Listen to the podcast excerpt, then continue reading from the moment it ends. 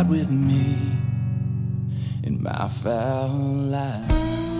What's up, Waterfowl Nation? Welcome back to the Fowl Life Podcast, the 2021 Wildfowl Magazine Giant Gear Issue Podcast series. I hope y'all are loving the new gear issue. My co host Skip Knowles and his crew absolutely knocked it out of the park again from the cover photo and design, the articles, the instruction, the know how, and then you get to the gear. All of the gear. We're gear nuts, waterfowl hunters, duck and goose hunters alike. We love our gear. Some would consider us hoarders. I would bet that our other co- our other guest today, Chris Cifreo, him or somebody in his family will end up on the A and E hit show Hoarders. Um, if you go to Chris's house, you got to step over duck calls to get to the kitchen, and then when you get to the kitchen, you got to move duck calls to get to his favorite food, the butter or the mayonnaise. So when we're talking about Chris Cifreo and his passion for duck calls, he's got two of them. Chris can build a duck call. He can design a duck call. He can absolutely run a duck call and he can hunt with a duck call. So everything duck calls is what we're going to talk about today. This gear issue section is labeled calls. Skip Knowles, do you love duck and goose calls or what, my man? Oh, uh, I love them a little bit more than my wife would appreciate for sure. And uh, of course, you've got a kid. You know how they are about them. They just love them. I, each of my kids has their own lanyard and um, when I'm really mad at my wife, I let him blow a predator call. But Ugh. see, there, a lot of a lot of people tell me that when I blow a duck call, it reminds them of a predator call, and a lot of times coyotes do come in instead of ducks. You know, Zink told me uh, once a million years ago. He showed me how to do a mallard hen in distress, and uh, I wonder if you guys could take that one. I don't really remember it, but it's just it's a it's not that squawking more, I guess.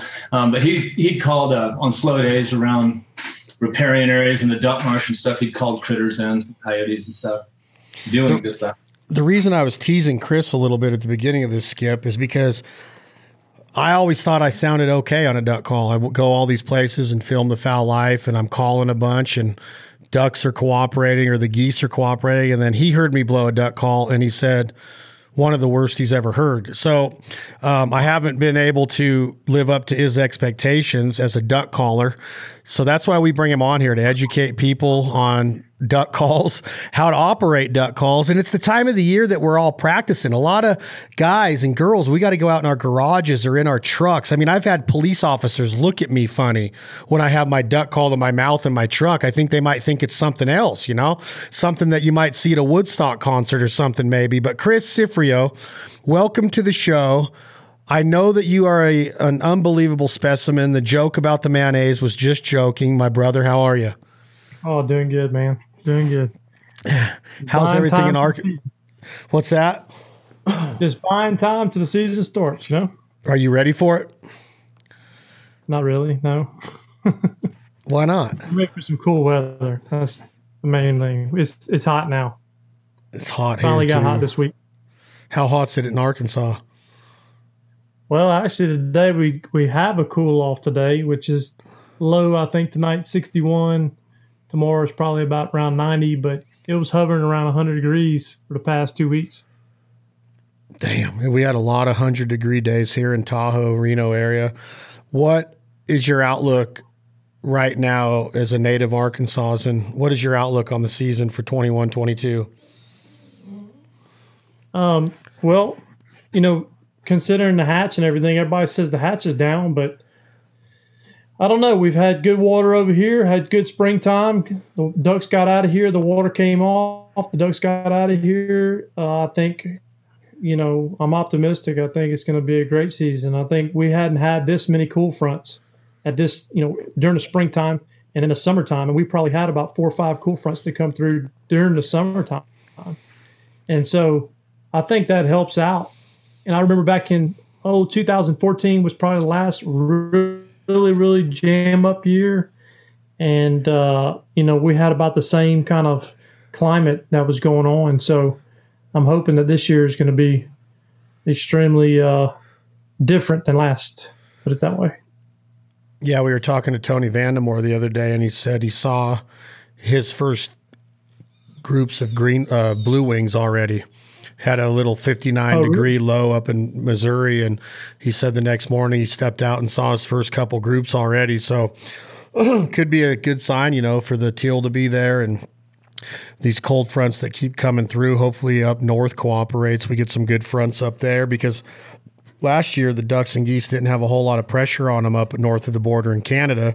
We just found out Americans can go back up there with the vaccination. So we'll see what happens. It's going to be a different kind of season. I'm optimistic too. I'm fired up about it. That's what the gear issue of Wildfowl magazine says, right? It's the coming of the age. It's that time of year where we're getting through the dog days of summer and it gives us something to hang on to um, until opening day comes. That opening day is different for a lot of people now with teal season and Skip and a couple days ago mentioned the early goose season up in places like Minnesota, North Dakota, South Dakota. But man, you talk about anticipation and a season where guys and girls are going to get out and start traveling again, maybe going north of the border, visiting their favorite state or just hunting as hard as they can. A lot of new people got involved in hunting last year. It's the time for duck calls, goose calls to come out, practice sessions going on.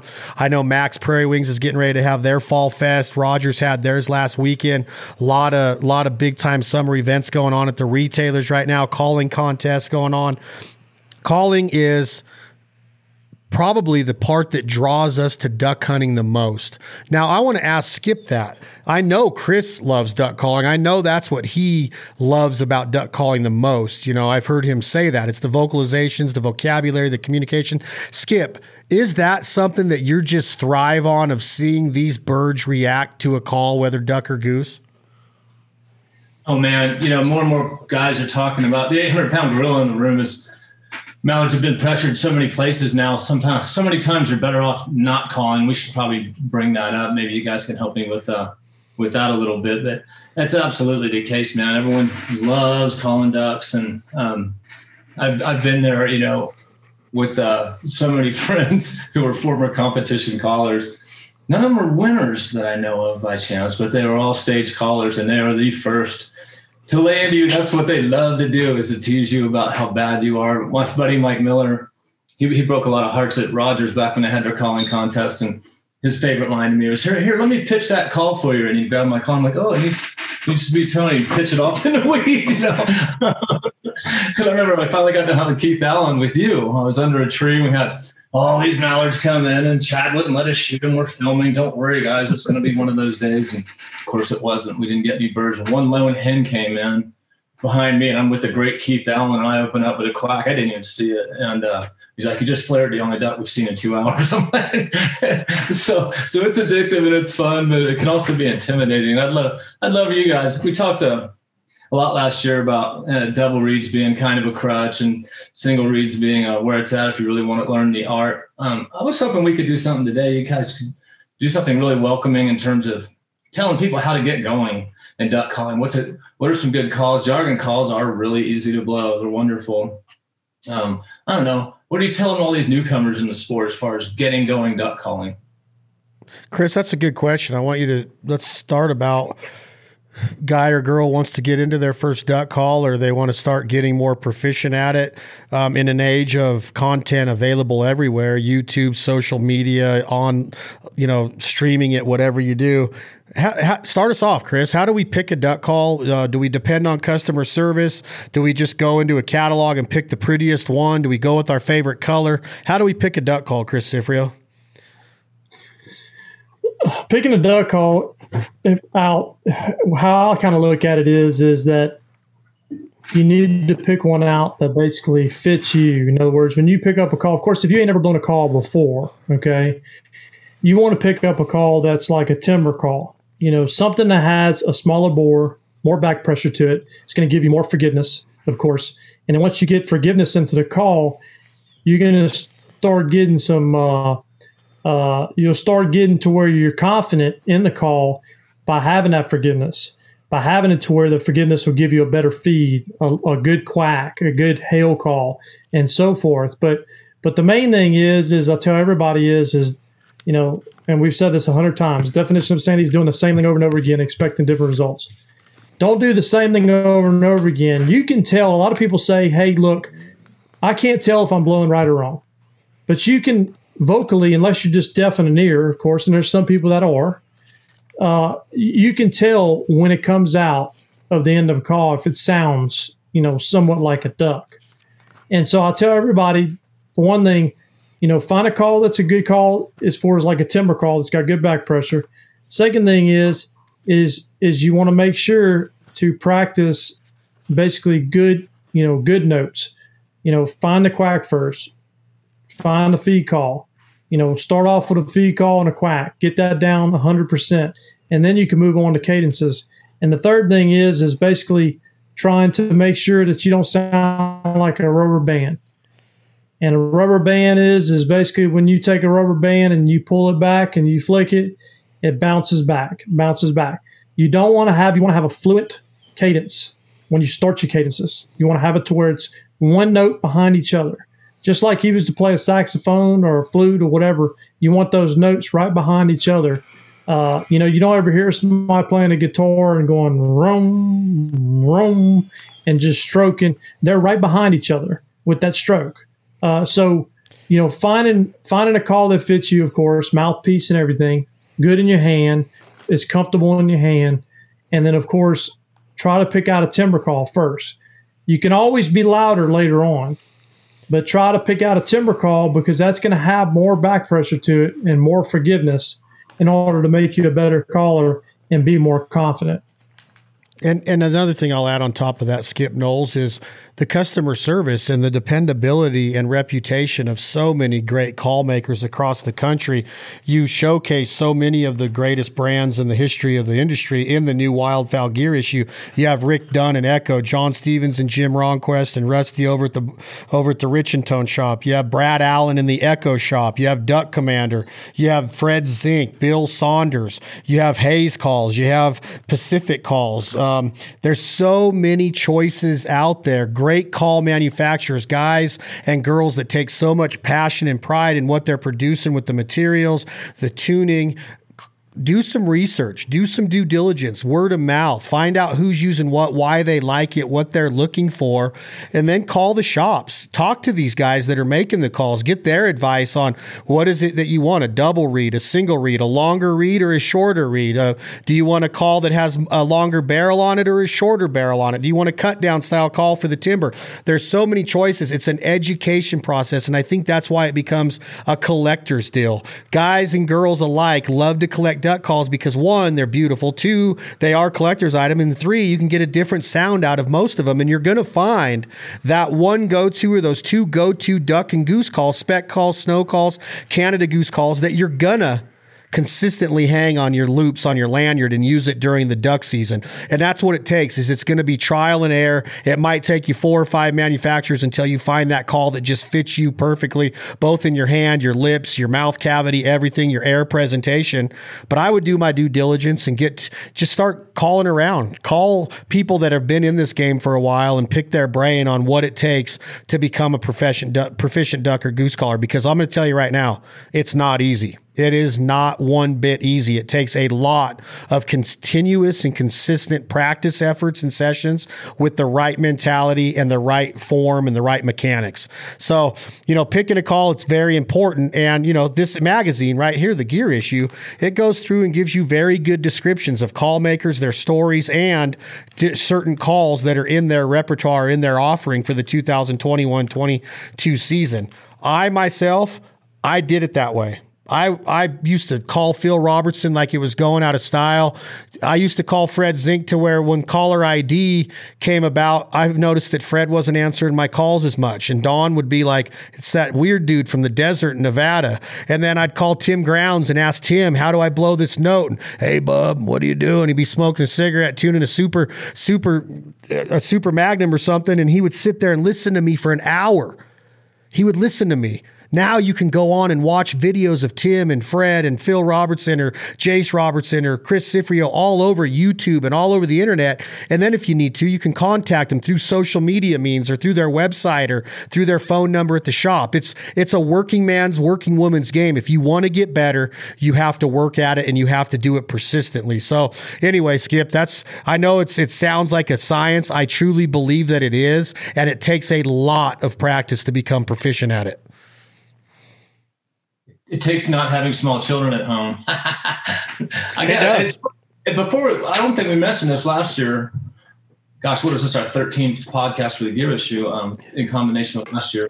And just so everyone knows, we're going to air the ones from last year again on the Wildfowl site and through all the usual podcast venues. But um, I don't know where I was going with that. I wanted to mention, oh, yeah, there's a bunch of great stuff on the Jargon site. Um, some 12 or 13 um, little video vignettes about how to do a flat quack. And I hadn't really thought of that as a thing. And it was all very educational. It's a good place to start, even though, like you said, we are inundated with tons of information these days from YouTube and everything. But you guys did a good job on that. It's succinct. I appreciate it. Yeah, I mean, there's a lot of manufacturers out there that are that are putting the time in to content and instruction. It's so important for these manufacturers to develop credibility and trust within the market space, right? To to get that consumer to say, "Whoa, I'm not only getting a duck call, but look at all this that I can go and learn with." It used to be to where you buy a cassette tape of Tim Ground's Mechanics or The Art of Commanding Ducks with Phil Robertson, and you have to have a VHS player. Now you can put on a podcast. You know, we do so many on the Fowl Life podcast jargon edition that you can just put on a 90 minute podcast and get some hints. It might only, you might pick up one thing out of it, but it doesn't take anything to find the content. You just got to search it out. I liked your idea about talking yeah. to guys though, like Ronquest and people who have just been there and done it so much and they can they can listen to you, maybe even the sound of your voice, and figure out what a good starting point. You know. Yeah, I think I think that you know Chris has done this so many times. I, I was uh, who was I talking with the other day? I was talking with uh, oh man, you guys don't quote me on this, but I was talking with somebody about practicing certain parts of the hunt without the actual tool. I got to remember what it was, but you know, Chris and I talk about walking around and practicing this air presentation, Skip, and making the sounds. And Chris does it all the time. I hear him walking around, and my my friends or my daughter catches me. I'm just walking around going. Mac, mac, mac, mac, mac, mac, mac, mac, mac, mac, mac, mac, mac, mac, and I don't even have a call anywhere within my reach, but my my my abdomen's right, my my uh my diaphragm is pressurized. My lungs are being used to bring that hot pressurized air from my diaphragm, right? It's like you have a mouth your around your stomach and inside that mouth is a diaphragm. It's like a pump. And when you close that mouth it bites down on that pump and it sends like the hot air that would or uh, the pressurized air that would be in a bike pump back when we were kids. Sends it up through the lungs into the throat where it meets the larynx. The larynx is the muscle that heats up that air right? That's what you would we breathe to clean your sunglasses or or steam up your mom's window to write your name in it or something else when you're a kid on a cold day. So it's you got that hot pressurized air coming up, and then you can get the cadences down by Mac, Mac, Mac, Mac, Mac, Mac, Mac, Mac, Mac, Mac, Mac, Mac, Mac, Mac, Mac. Changing the shape of your tongue and the fatty tissues in your mouth, you can change the tone and the pitch of those hen mallards, and then you can tighten your diaphragm a little bit more and get that chatter. And you can walk around practicing that. So when you do grab a call, you just naturally put it to your mouth.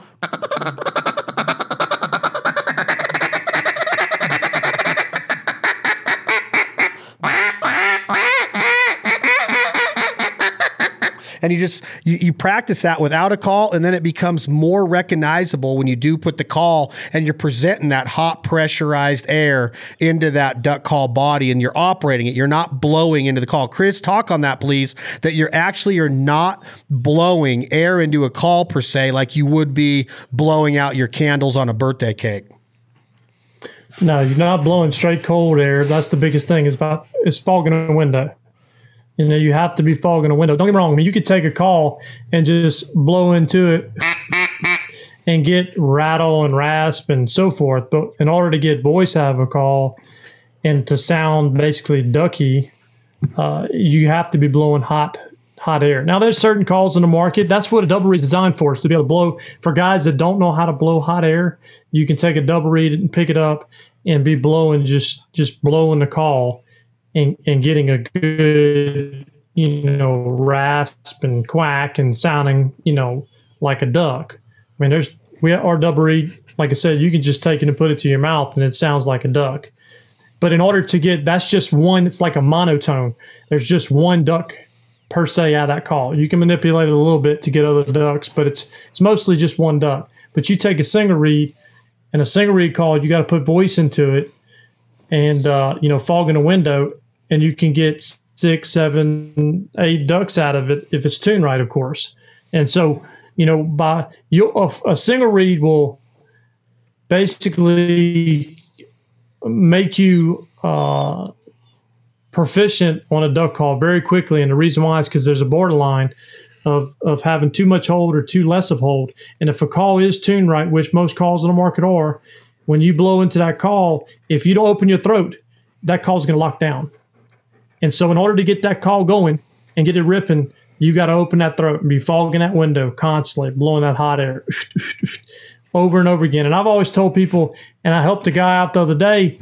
He called and he's like, "Man, I just can't. I can't figure out how to open my throat." I was like, "Can you whistle?" And he said, "Yeah, I can whistle." I said, "We'll start by whistling into the call, but take away the actual sharp whistle." And so, when I blow into a call, I'm saying "oot oot oot," but I'm taking the word away. So I'm going, oot, oot, oot. and if you listen to me, I can actually incorporate a whistle in there, and then take it away.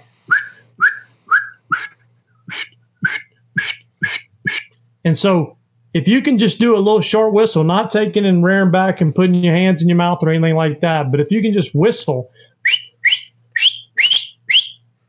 that's the same air that you using to to blow a duck call.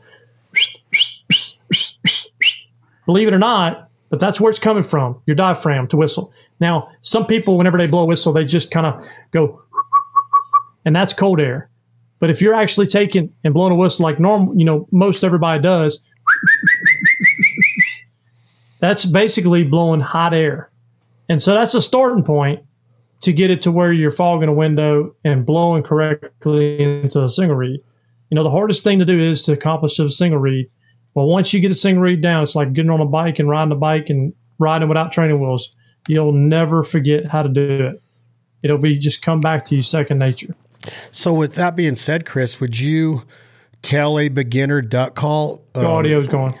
With that being said, Chris, would you tell a beginning duck caller to forego the double reed because it is less forgiving?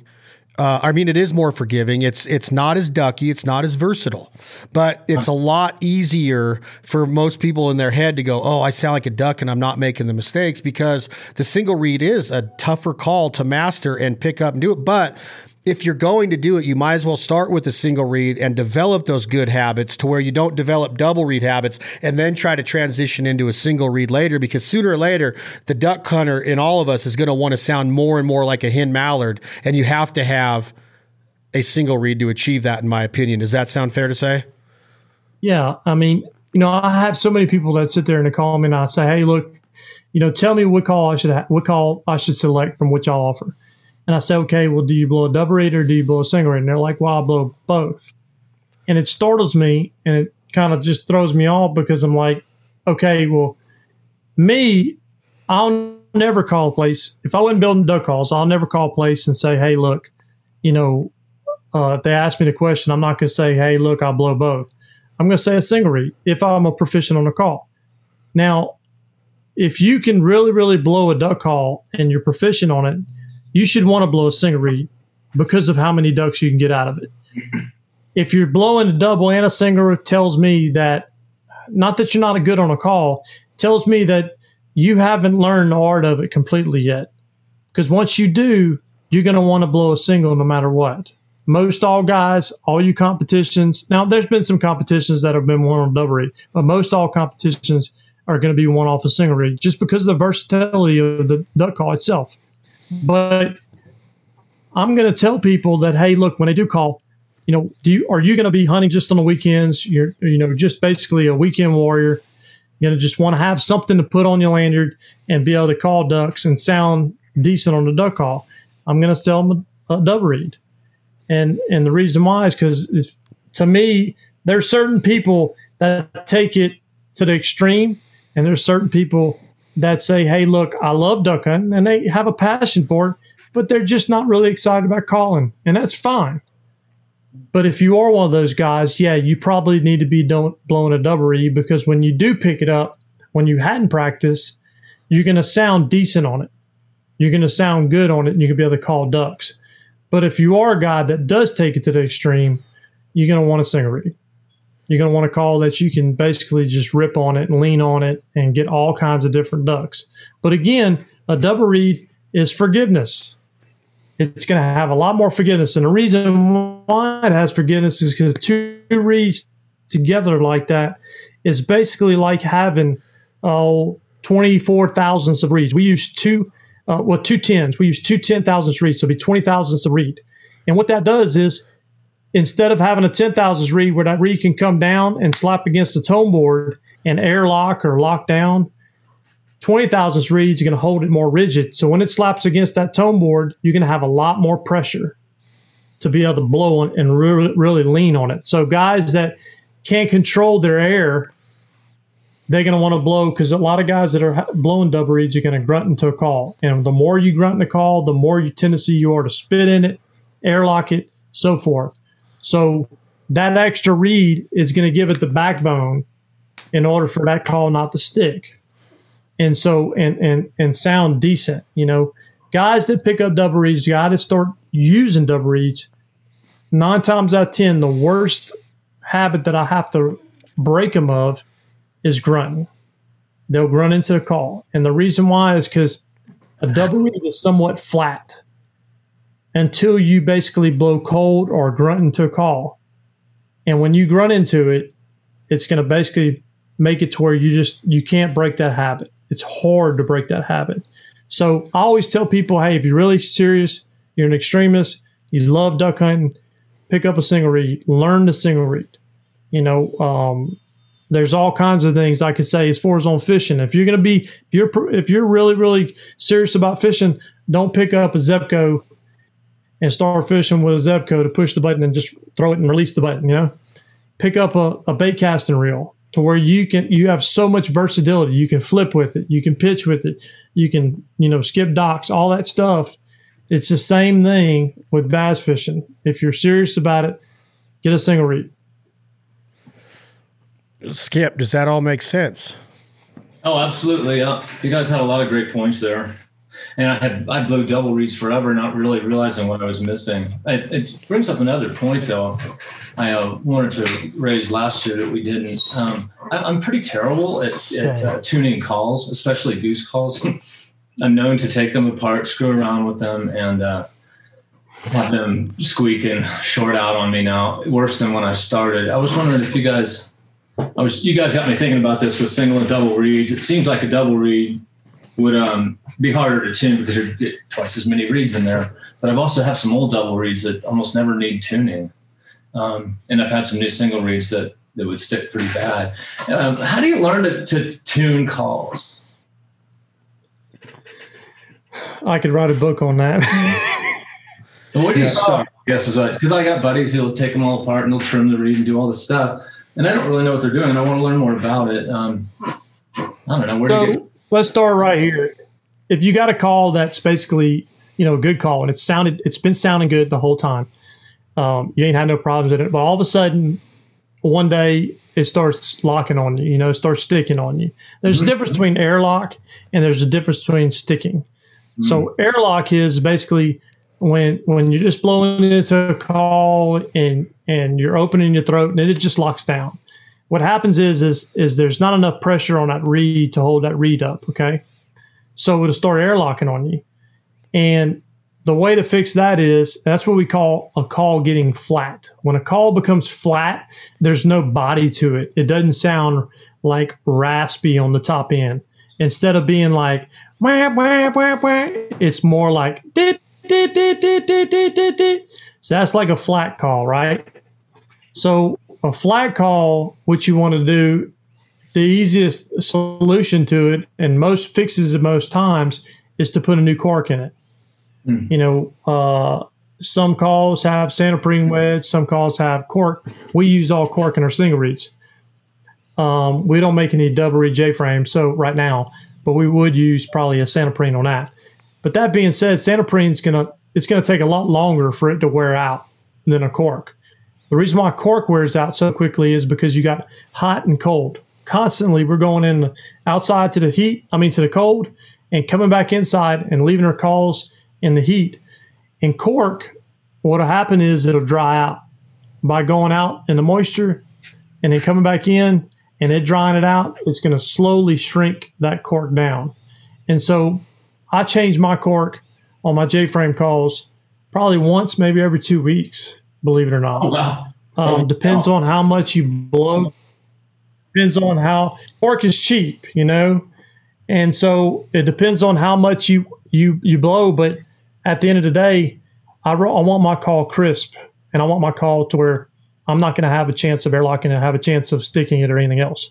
But uh, going back to your question as far as on knowing how to tune a call, I really don't recommend anybody sanding on a tone board.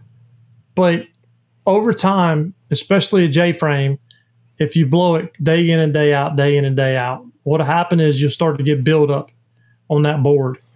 And buildup could be Dr. Pepper, it could be coffee with sugar in it, it could be snacks, uh, chewing tobacco, dip, whatever it might be.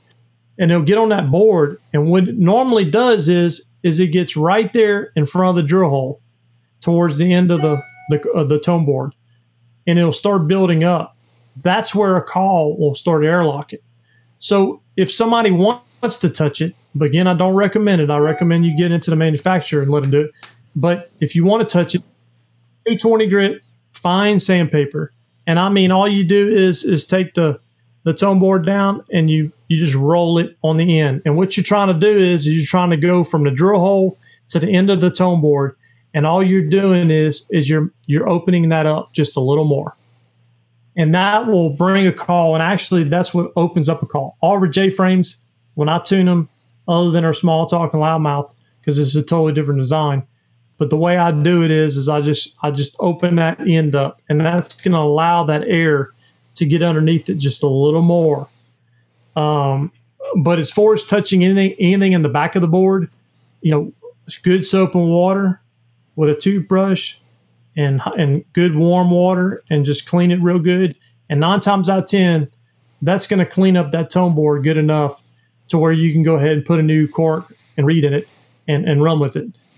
A lot of times, too, calls will get out of tune by the reed.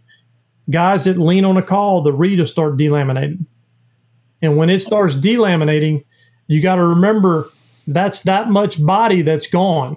You know, it's like a say like a broomstick, right?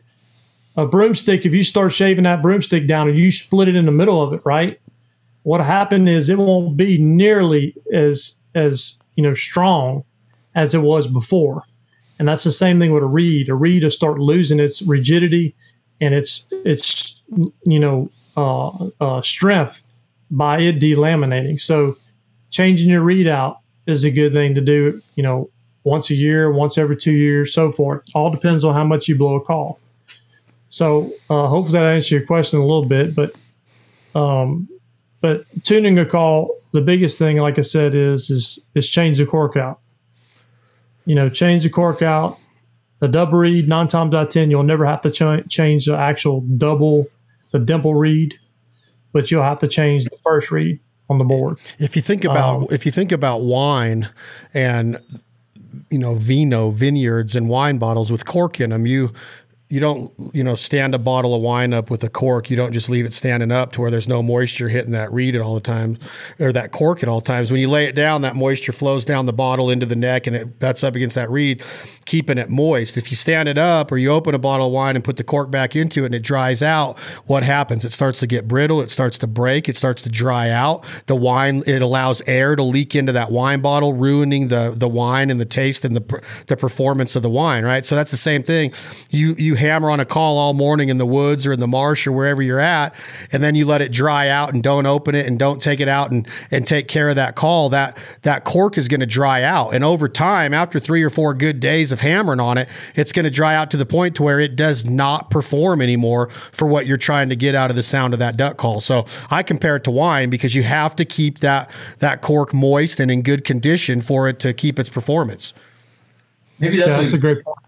That's a good uh, subject to bring up real quick. Then um, we tend to just throw our lanyards around, leave them in the truck, hanging in front of a, rear, a windshield, you know, which is like an oven, right? And because we all want to practice in our car when we're driving and stuck in traffic, get those weird looks from the from the police. Um, well, give, give us some advice on on storing calls between the hunts. Uh, blind bag is that going to maintain a little moisture in there? Um, what do you guys do with your calls?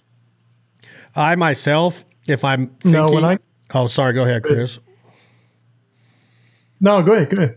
I, I, you know, if I have, first off, do you have, do you double loop your calls, Chris? Do you loop the, the insert and the barrel to where if it does come apart during the hunt, one doesn't fall into the water and you got to wait for the water to come off the woods to go back and look for it on your hands and knees? And if you do have a double loop, a lot of times I'll take it and take it apart and let it hang for a couple hours and let it dry out, you know, naturally.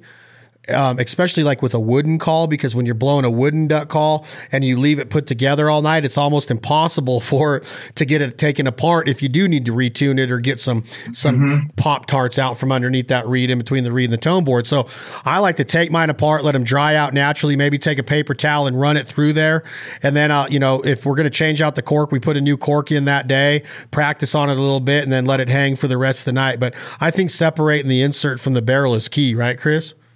Yes, absolutely. You know, I've, I have so many guys, you know, brings up a point. I have so many guys that basically call and they're like, hey, look, I lost my insert. Our inserts are friction fit.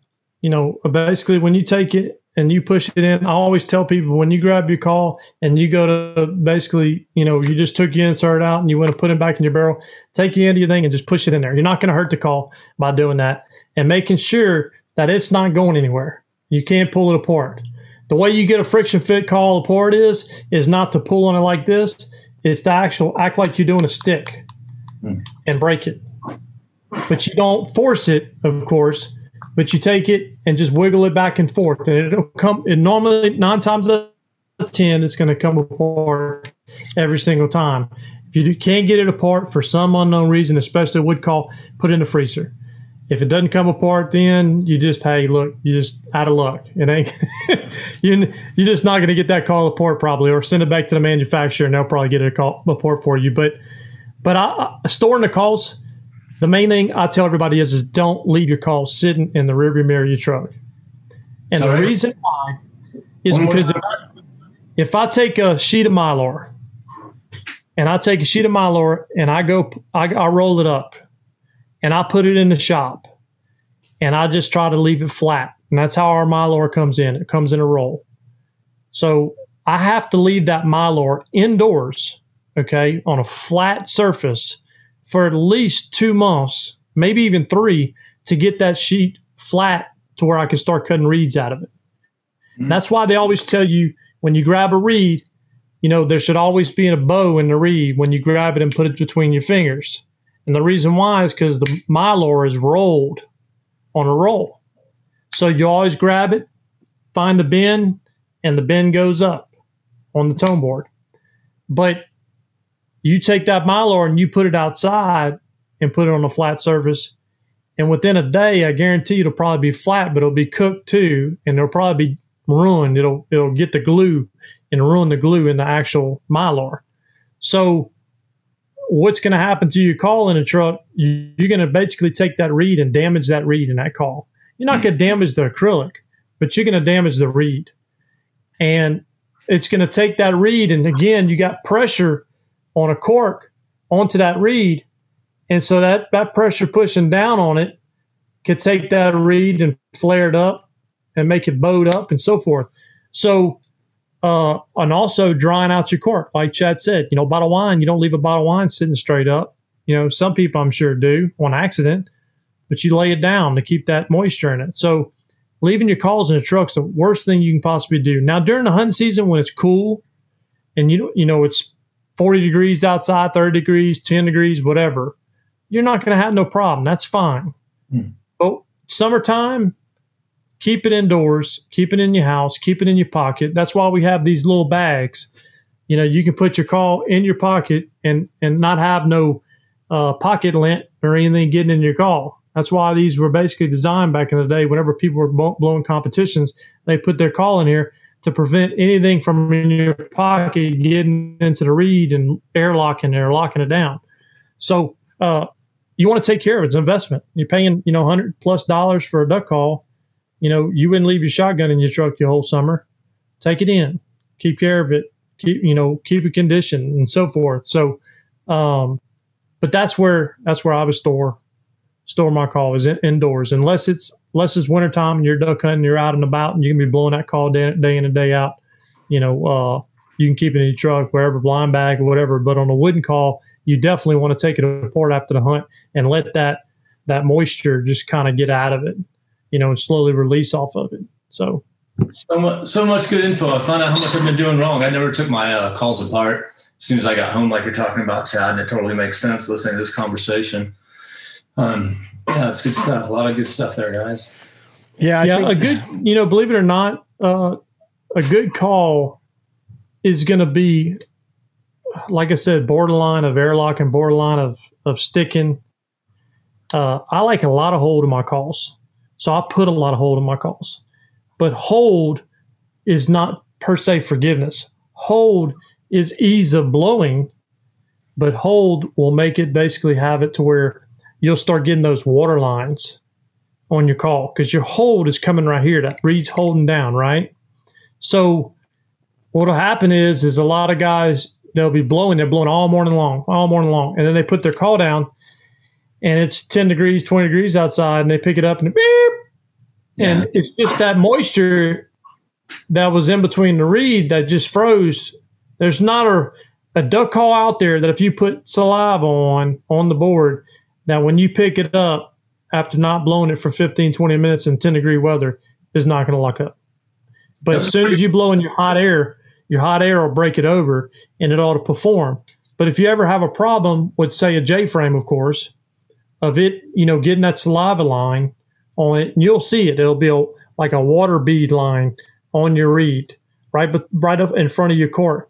The best thing to do is, and I've heard people say take dollar bills and and all kinds of stuff, but I, I find the best thing to do is to take your reed and just barely pull it down, and you take your two fingers, your your pointer finger and your thumb, and you make a seal, and you're still holding the reed like that, and you just take your hand and go your mouth and blow into it, and what'll happen is is water will exit right there in front of the cork and get out of there. And then, you know, most all my guys that are blowing J frames, you know, in the hunt, and I'll I'll see them, and every once in a while they're they're taking their reed and blowing it out. Hmm. And that's not because it's not a good duck call. It's because they're blowing all morning long, and you're gonna put saliva on that board. You know, again, a call that is professionally tuned and a call that is perfect, in my opinion, is borderline. I explained it to one of my buddies the other day. It's like sitting on the edge of a cliff. You lean forward, you're gonna fall off. You know, you're right on top of that that cliff like this, and backwards and front, you can fall off. So if you just sit on the side, and you just hold it steady. That's exactly what a reed, uh, a duck call should be. It should be borderline having too much hold, and it should have borderline too much back pressure, and and that makes a good duck call. But you're gonna have to maintain it, and you're gonna have to maintain it in the field if you want it to be, you know, performing to the perfect thing. You can't swing a golf club and pick up a chunk of grass and leave the mud on it and expect to go hit the ball the next next round and have backspin on it, right? Uh, they're not going to do it. So it, you got to keep care of your stuff. You got to take care. You got to maintain it in order for it to perform the best. Chris, we have about 10 minutes left in the podcast right here at the Wildfowl Magazine 2021 Giant Gear Issue podcast series with the Fowl Life. Why don't you talk to us a little bit about now we got the call, we understand the cork, the construction of the call, the maintenance of the call. what do we do to get that first little bit of duck? Do we start with a quack? Do we start with a cadence and a greeter? I'm going to start you off by saying, I kind of like punch you in the gut and I knock the air out of you, and you're trying to tell me a secret, or you're trying to tell Skip that you want one of those badass hats he's got on. Skip, I, I can't. I need that hat. I need that. Man, man, man, man. Skip, I can I get I don't. Yeah. So take it from there, Chris, that your air's out of you. You're pressurized. You're trying to tell me or Skip a secret about his awesome wildfowl hat that you want one and that you're going to send him your address, but you don't have any air in your diaphragm. Take that and run it into how we control a duck call off of that. There's our hatch right there, Chris.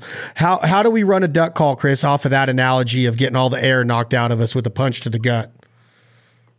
Yeah, so that's exactly what you do. You want to fog a window. You want hot air. It's like you're you getting punched in the gut, like you blowing that those candles out. Like you said, you and blow the candles out. Take a sheet of paper. You you took a sheet of paper and put it on the surface and and blew underneath it. If you blow it, it's going to blow away. But if you if you pop the air and by just fogging a window. You'll pick that sheet up and it'll fall back down. Pick it up, it'll fall back down. It's a great analogy that you had as far as on that. So by doing that, the one thing you don't want to do is you don't want to peck. You don't want to take a call and just go because what'll happen is is you'll be just you'll be cutting quacks off, cutting quacks off. I tell everybody that when you're learning a quack, extend that quack out as, as long as you can. As long as you can extend that quack out. And then you can slowly start shortening it up. But what you're doing is is you're holding that air. If you're running out of air, then you're blowing totally wrong because you ought to be able to hold a quack, just a long, drawn out quack, if you're presenting the right air into the call. So again, you're fogging a window. I say oot. I don't know what you say. A lot of people say hut, uh, but there's all kinds of different words that they say into a call. But you got to start out giving somebody, hey, what should I say into the call? So I say, hey, hut into the car or oot and I act like I'm whistling. So, and I take my whistle away. So it's pressurized air. And I don't know if you can hear a quack, but.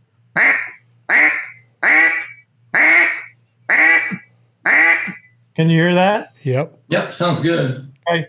So that's a quack, extending a quack out. Don't try to perfect it. Don't try to get your quack a fine, a coarse, a raspy. Just throw a quack out.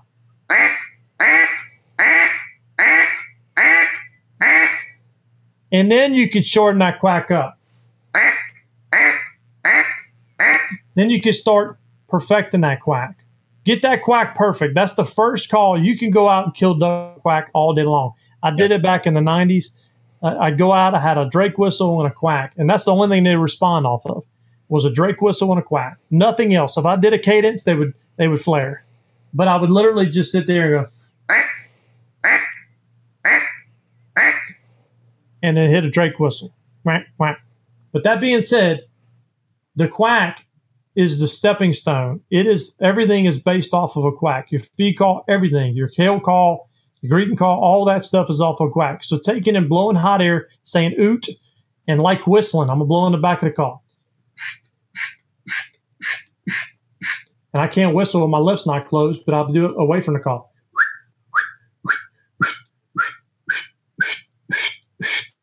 And I'll take the whistle away.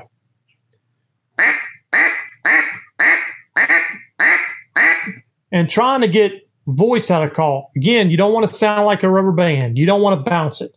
Okay. So bouncing is that's a rubber band. Bounce it back and forth, bounce it back and forth. You want to be fluent. It needs to be a fluent motion, just like you swinging a golf club, you swinging a baseball bat. You want fluent air coming out of there. And you can start perfecting that quack. I always tell people put your call down. The best thing to do to where you don't get that insanity going, uh, and, and, you know being insane and doing the same thing over and over again, is to put your call down and then pick it up. Put it down, pick it up. over and over again. And what'll happen is you won't sit there and be just trying to, you know, blowing the call and trying different things or doing the same thing over and over again. Because that's what I see a lot of people do. They'll do the same thing over and over. Like, hey, try something different. You know. So again, with my ear, I can tell when I'm doing it right and when I'm doing it wrong. And so all I'm listening for is I'm listening for like that mallard hen on the water. She sits there and goes, whack, whack, whack. And all I'm doing is I'm keeping an open throat. I'm fogging a window. I'm like I'm whistling into a call, but I'm not. I'm saying oot. I'm taking the word away. I know that's a lot of information right there. But if you're fogging a window, and I feel like, and I tell this all the time, I feel like the air is coming from underneath, like it's coming underneath my jaw instead of over the top. Over the top would just be cold air. But it's like I'm lift, I'm lifting air up. And mouth position has a lot to do with it. Want to take your sit there and put your call up to your mouth and put your lips together as tight as you can. Because what that's going to do is going to make a peck. So you want to open your mouth and let that air come out like you're fogging a window, like you're blowing out candles. You wouldn't pinch your lips down to blow out candles.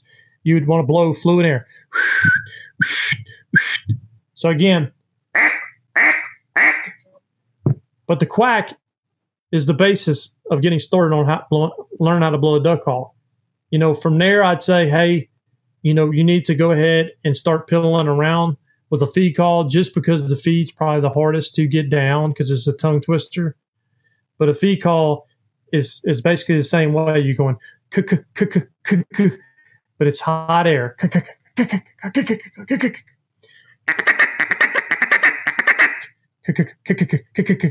A lot of people say ticka ticka ticka ticka ticka, and what ticka does is ticka leaves out the voice. It's more of a peck. Versus if you hear the voice come out, by and again, a call has to be tuned right. I, I, whenever I was first starting to blow duck calls, until I got me a good one, uh, I was like, man, it's so hard to get a fee call down. Golly. And uh, I'm like, man, it's just a tongue twister. I can't get my tongue in rhythm. But it, it wasn't so much me as it was the call. The call was just not tuned right. It was, you got to have, again, it's like that cliff. You have too much, too little. You got to be right there in that happy medium range. So, um, I don't know if that answers your question, Chad, and gets you started and gets other people started on on blowing a duck call. But uh, and I don't know how much time we got left, but that's basically what you got to do as far as if you're just starting, just starting out, or you want to get better, or you're blowing wrong and you want to start blowing the right way. That's what you need to start doing. You need to start fogging a window, getting your quack perfected. And once you get that quack perfected, I'm telling you, everything else slowly after that just comes perfectly smoothly along because you've already built that foundation. And so once you build that foundation, everything else just falls in place around top of each other. Yeah, I think that if people have a clear understanding of how diverse the vocabulary is. Now, the the vocabulary of a Canada goose, which we're going to get into in a later podcast with Fred Zink for Wildfowl Magazine Gear issue, is way more complex than a mallard duck. Now, a mallard duck's vocabulary is not like the English language. A lot of people will think that man, English is so much easier than Spanish or Italian or something. That's because we're here and we could, you know, use go learn Italian, whether, it's through school or an online deal. But people will tell you that learning the English language is difficult, difficult with all of the different adjectives and verbs and pronouns and you know everything that goes into the language. It's very difficult. Double meaning of words that are spelled the exact same. A duck's vocabulary is very little. You got the greeter, you have the separator or the quack or the chatter, which can be called a feeding chatter or the separator call because they're separating from each other. You have a comeback call. Okay. And you have really the lonesome hen quack. You got greeters, mac, mac, mac, mac, mac, the quack, mac, the separator or chatter, and then you have the comeback call where you stand on that first note, maybe, and try to get that lead duck to react. That's about it. But then you start adding in all the different tongue positions, mouth cavities, your throat closed a little bit, open a little bit more, piercing your lips a little bit tighter, putting your hand for back pressure in different positions. You can get a lot of different, a lot of different hen mallards talking. Chris, you go through it with all of your four ducks, you know, your raspy and your boss and your young duck and all of that. It's a it's a vocabulary that is hard to master. It's very little. It's not a lot to say, but it's how you say it with the volume, the intensity, the pitch, the tone, and all that that you can change from one duck to the next and have a whole bunch of different hen mallards in your arsenal, in your repertoire to emulate that decoy spread that you have on the water because you have more than one hen mallard down there and she might be mac, mac, mac, mac, and then another hen over there, mac, mac, mac, mac, mac, you know. So I think that it's very, it needs to be known that the vocabulary is small, but it's distinct because you can have all these different hen mallards saying different things at the same time. And that's what we're going to have Chris Cifreo take us out with, Skip, after you say any closing comments. I will, or let's, I'll let you do your closing comments after this, uh, Skip. Not that I'm your boss. I'll let you say whatever you want whenever you want, Skip Knowles, editor in chief of Wildfowl Magazine. But I want Chris to do a little rendition. Chris, see the ducks, get their attention, lure them in, kind of get them, get them going a little bit get them going with a little bit of a chatter and some lonesome hens, lose the ducks, bring the ducks back, and then let my Benelli go to barking with some black cloud if you don't mind. Chris Cifreo. What call are you going to be using? What do you want me to use? Live duck. Live duck.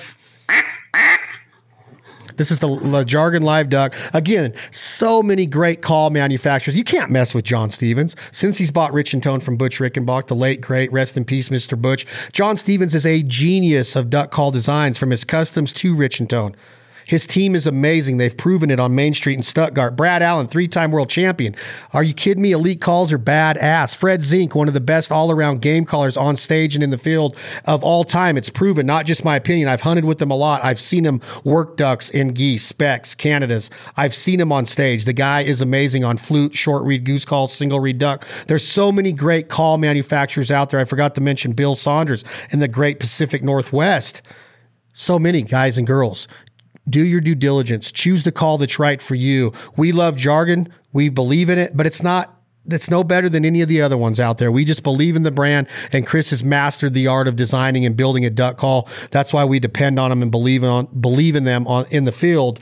But again, there's so many great ones that you can find right in the Wildfowl Gear issue on newsstands now or in your mailbox. Go check it out, Chris get their attention, bring them in, lure them in, get them excited, lose them, bring them back, feed chatter, and then lure them in with just some lonesome hen quacks, finishing them to the water, toenails down. Let a couple land so Skip gets a couple on his strap. He likes to kill those ones that are swimming around, and then we'll talk right after that. Go ahead, Chris Cifreo. tell me, if, tell me if I'm uh, cutting out and all.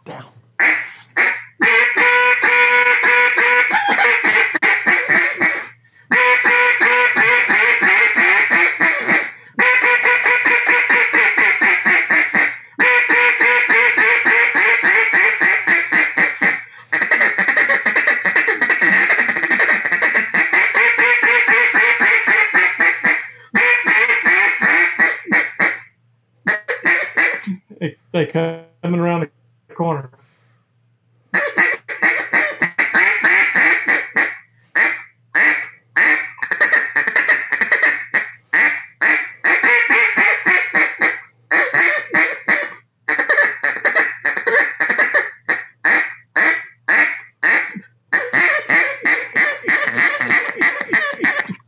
Boys. Just get them. Get them. Get them. I don't know how good you could hear that. Get them, boys. Get them. That sounded beautiful. It's a little bit cutting out, but hey, in today's age of of filming and, and recording audio, we're doing what we can. But again, visualization. Go get your duck call right now. Go outside. Look up in the sky. Picture ducks. Look at a picture in the Wildfowl magazine. Picture them. What are they doing? Read them find what they're saying, their posturing, their body language, their flight feathers, their tail feathers, their wingtips, their feet, their breasts, their neck. What are they doing? Learn to read that body language. This is an art. that I feel is being lost in society and in our communities because it's so easy just to send a simple text message to tell your mom you love her or to tell Skip Knowles hello. Why not pick up the phone and call? On these Zoom calls, it's great because we can read body language, we can see each other. The art of negotiation. Our former president, Donald Trump, wrote a book on the art of negotiation. How do you sit across the table and negotiate a billion dollar business deal or a multi million dollar deal or a five dollar deal? How do you tell the guy at the taco truck that you only got two bucks, but you want a $3 burrito? The art of negotiation. That is what we're doing with mallard ducks. We are negotiating with a wild animal, speaking their language, their jargon, if you will. We are speaking jargon on so many different levels, so that, and we are trying to master that vocabulary and that communication effort. And that's what in our society we don't sit across the table anymore and talk. Very rarely you walk into a restaurant, Skip Knowles, and see somebody at a lunch table. All four of them, grown men and young teenagers, are on their phone checking out their IG or checking out their email or updating their uh, their Tinder profile, if you will. I've never been on a dating site, Skip Knowles, and I'm sure you haven't either. Chris Cifreo, I promise you, has never been on a dating site but a lot of people are. And it's crazy to me that we don't even talk when we're together barely anymore. We got to get back to conversing, communication, transparency, vocabulary, jargon, diction how to put a little emphasis on it. Get your ass back here when your kid runs into the street. You can't text your kid when she's about to get hit by a bus. Learn how to talk again. That is what we're doing with Mallard Ducks, learning how to talk. We want everybody to learn how to speak duck, like the badass Will Primos taught us. The, you know, he always talked about speaking the language. That's what we're doing. Okay, the art of commanding ducks, Phil Robertson and Warren Coco, the greatest duck hunting video of all time, Duckmen of Louisiana. They absolutely manhandle gadwalls and mallards because they know the art of commanding ducks. Okay, Fred Zink talked about paralyzing ducks and geese, hitting that note, mah, mah, mah, and just that hit, oh, and they just shake all down into your decoys because they can't take it anymore. This is what we got to get back to. Let's all become proficient body readers, posture readers, and learn how to communicate with wild animals to lure them in with the skill set that we get a clean, ethical, harvestable shot, kill them dead in the decoys, put them on our strap, and then pluck them and put them on our Traeger. And then we get these little unbelievable morsels of protein from the wild duck with the skin and the fat on, of course, Chris, right? We always keep that skin and the fat on and get it charred up. Okay, Skip Knowles, closing words 2021 wildfowl gear issue, the giant gear issue. The call section is right there for y'all watching on YouTube. Another unbelievable job by Skip Knowles and his team and crew at OSG and Intermedia Wildfowl Magazine gear issue. Thank you, Skip Knowles. Thank you, Chris Cifreo, co founder and owner of Jargon Game Calls. You are the man. You're very good looking and handsome today, too, by the way, Chris. Yeah, I was going to say, I was going to say one one thing real quick. You know, every year we try to perfect and make things better. We don't ever leave nothing alone over here. That's the biggest thing about me is I can't leave a duck call alone and just continue on. I always try to make it better and better. The live duck now has a chopped off tone board, and what that does is is that actually gives your feed call a little bit easier when your air hits this flat spot. It's going to pop that reed up a little more so that's changed. I've changed, modified just a little bit on the tone board. And one of the good thing about it is, is that on your feed call, it's really, really easy to feed. You're not going to have that one to lock down.